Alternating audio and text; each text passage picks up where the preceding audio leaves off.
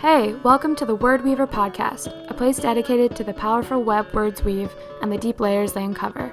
Here you'll find a compilation of tips, tricks, and words of wisdom from writers, authors, creatives, and entrepreneurs. Basically, cool people doing cool things in the world, and how they've used words as weapons of mass creation and inspiration. You'll also hear from me, your host, Louise Johnson. I'm a former marketing maven in New York and Switzerland. I left a lucrative job to follow my dream of becoming a writer. It's a never ending journey, so I figured we should all be in it together. I've learned a lot along the way, but it's a constant evolution. My favorite part is how little by little, letters turn into words, words become sentences, sentences become paragraphs, and before you know it, you've created something from nothing. And whenever that happens in life, it's nothing short of magic. So grab a coffee or a glass of wine and let's dive into today's chapter.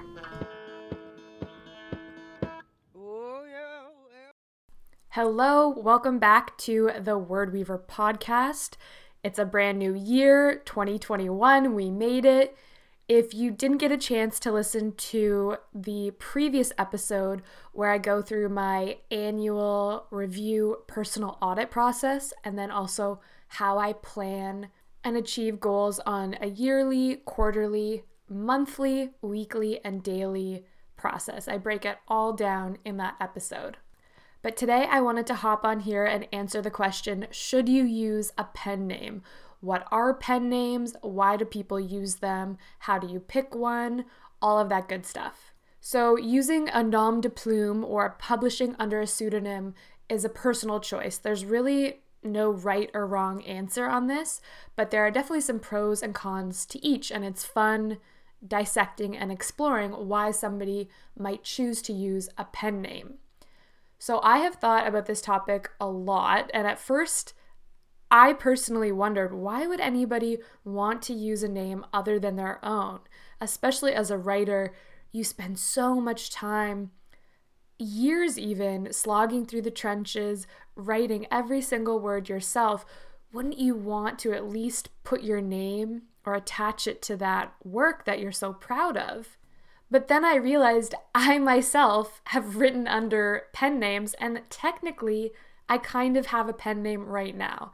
Years ago, I used to have a blog series. I called it the Maven series, but it was Manhattan Maven, Matterhorn Maven, and Massachusetts Maven for all of the different cities that I lived in. So that was my pseudonym, that was my alias that I wrote under and I blogged under daily. And I 100% assumed those identities. So in New York, I was Manhattan Maven, and I felt so much freer and allowed me to tap into that persona. It wasn't completely different from my own identity, but there was definitely elements that I wouldn't have been so vulnerable to expose or share if it wasn't under that pen name of Manhattan Maven, Matterhorn Maven, or Massachusetts Maven. And then fast forward to today, my website, my Instagram handle is under my author name, which is Louise Claire Johnson. That will be the name that's on my books moving forward. And normally I don't go by my middle name. To be honest, using three names, Louise Claire Johnson, wasn't my first choice. It wasn't my preference. Look, I don't think I'm Sarah Jessica Parker or fancy enough to be using three names, but in talking to my agent, my editor, and other bookish friends, they all agreed that for practical reasons, I should be using Louise Claire Johnson. First of all, it's a very common name. If you search Louise Johnson on Google, so many people come up, so it would have been harder for anyone to find my books. If you've been listening to this podcast for a while, you might also remember that I had another Louise Johnson, who's also an author. She's Scottish but lives in Canada. I interviewed her to talk about her new book. So if you were looking for her books, my name might come up and it could definitely get really confusing. Initially, the reason why I included my middle name on my website was because I couldn't get the domain louisejohnson.com. Somebody else had already claimed it, which is so weird when it's your own name. But like I said, it's a pretty common one. So luckily, I was able to get louiseclairejohnson.com and also the corresponding Instagram handle, which for me is important as I start to publish more books. I want readers to be able to find me easily on the internet. That being said, I do publish some freelance articles, and I never use my middle name on those articles. I just use Louise Johnson. So, in a sense, I do have two different pen names one for my articles and my freelance work, and one for my books. So, the question is when should a writer use a pen name, or should you use a pen name if you're currently trying to figure out what you want to call yourself as you build this author career? Historically, a lot of popular authors that you have heard of or read before have used pen names.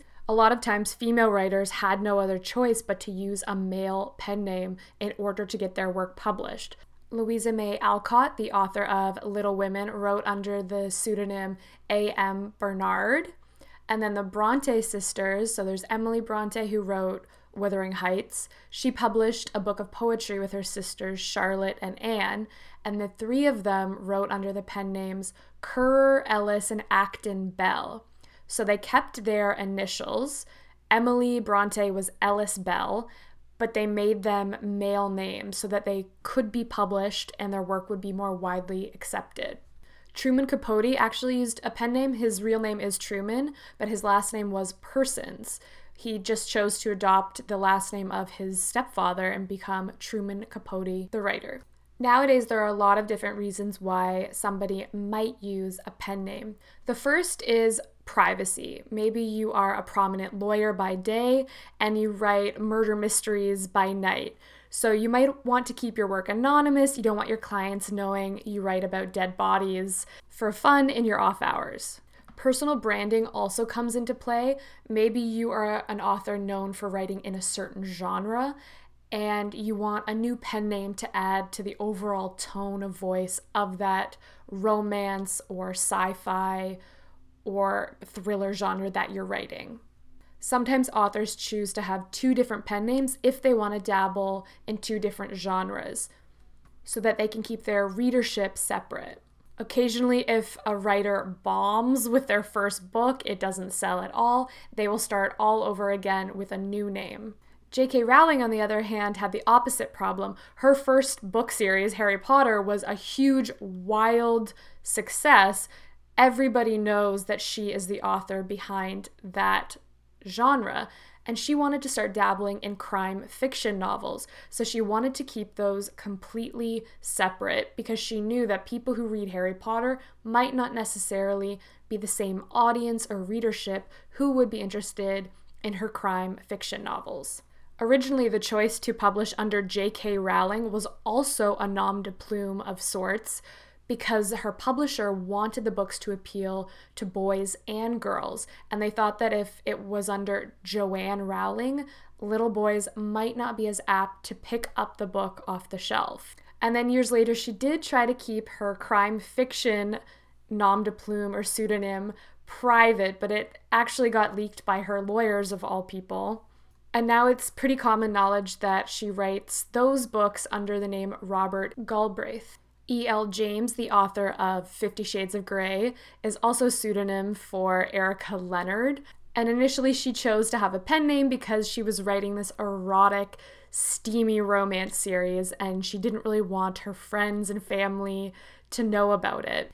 AJ Finn, who is the author of The Woman in the Window, is actually a pseudonym for Dan Mallory. For some reason, when I read that book, I just assumed that AJ Finn was a woman a female author, and it really doesn't matter. But it's interesting because the main character is female, I assume that the author was also a female. And that is one of the reasons why Dan Mallory chose to write under a pen name. He also worked in publishing at the time, so because he was in the industry, he chose to use a pen name as a way to keep his professional life separate from his personal writing life. Another reason why you might choose to use a pen name is that it avoids confusion. For me, that was the reason why I chose to include my middle name, especially if your name is really common or there's another established writer or a celebrity who has a similar name. You might choose to write under something a little bit more memorable or unique that readers will remember and associate your books with. And lastly, sometimes it's just about the liberation, the freeing feeling of writing under a completely different persona, adopting this alias And sometimes it allows the words to flow better this way by assuming a slightly different identity than your own. When you're choosing a pen name, if you choose to do so, it should be unique. Make sure you research and Google it. Check it out on Amazon and Goodreads to see, and make sure that there aren't other authors using the same name.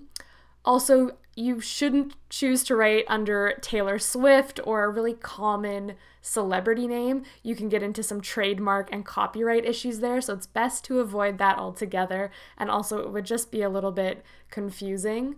If you can, try to secure the domain name for your new pen name early on so that you can start to build an audience and get your readers familiar with your new identity as a writer.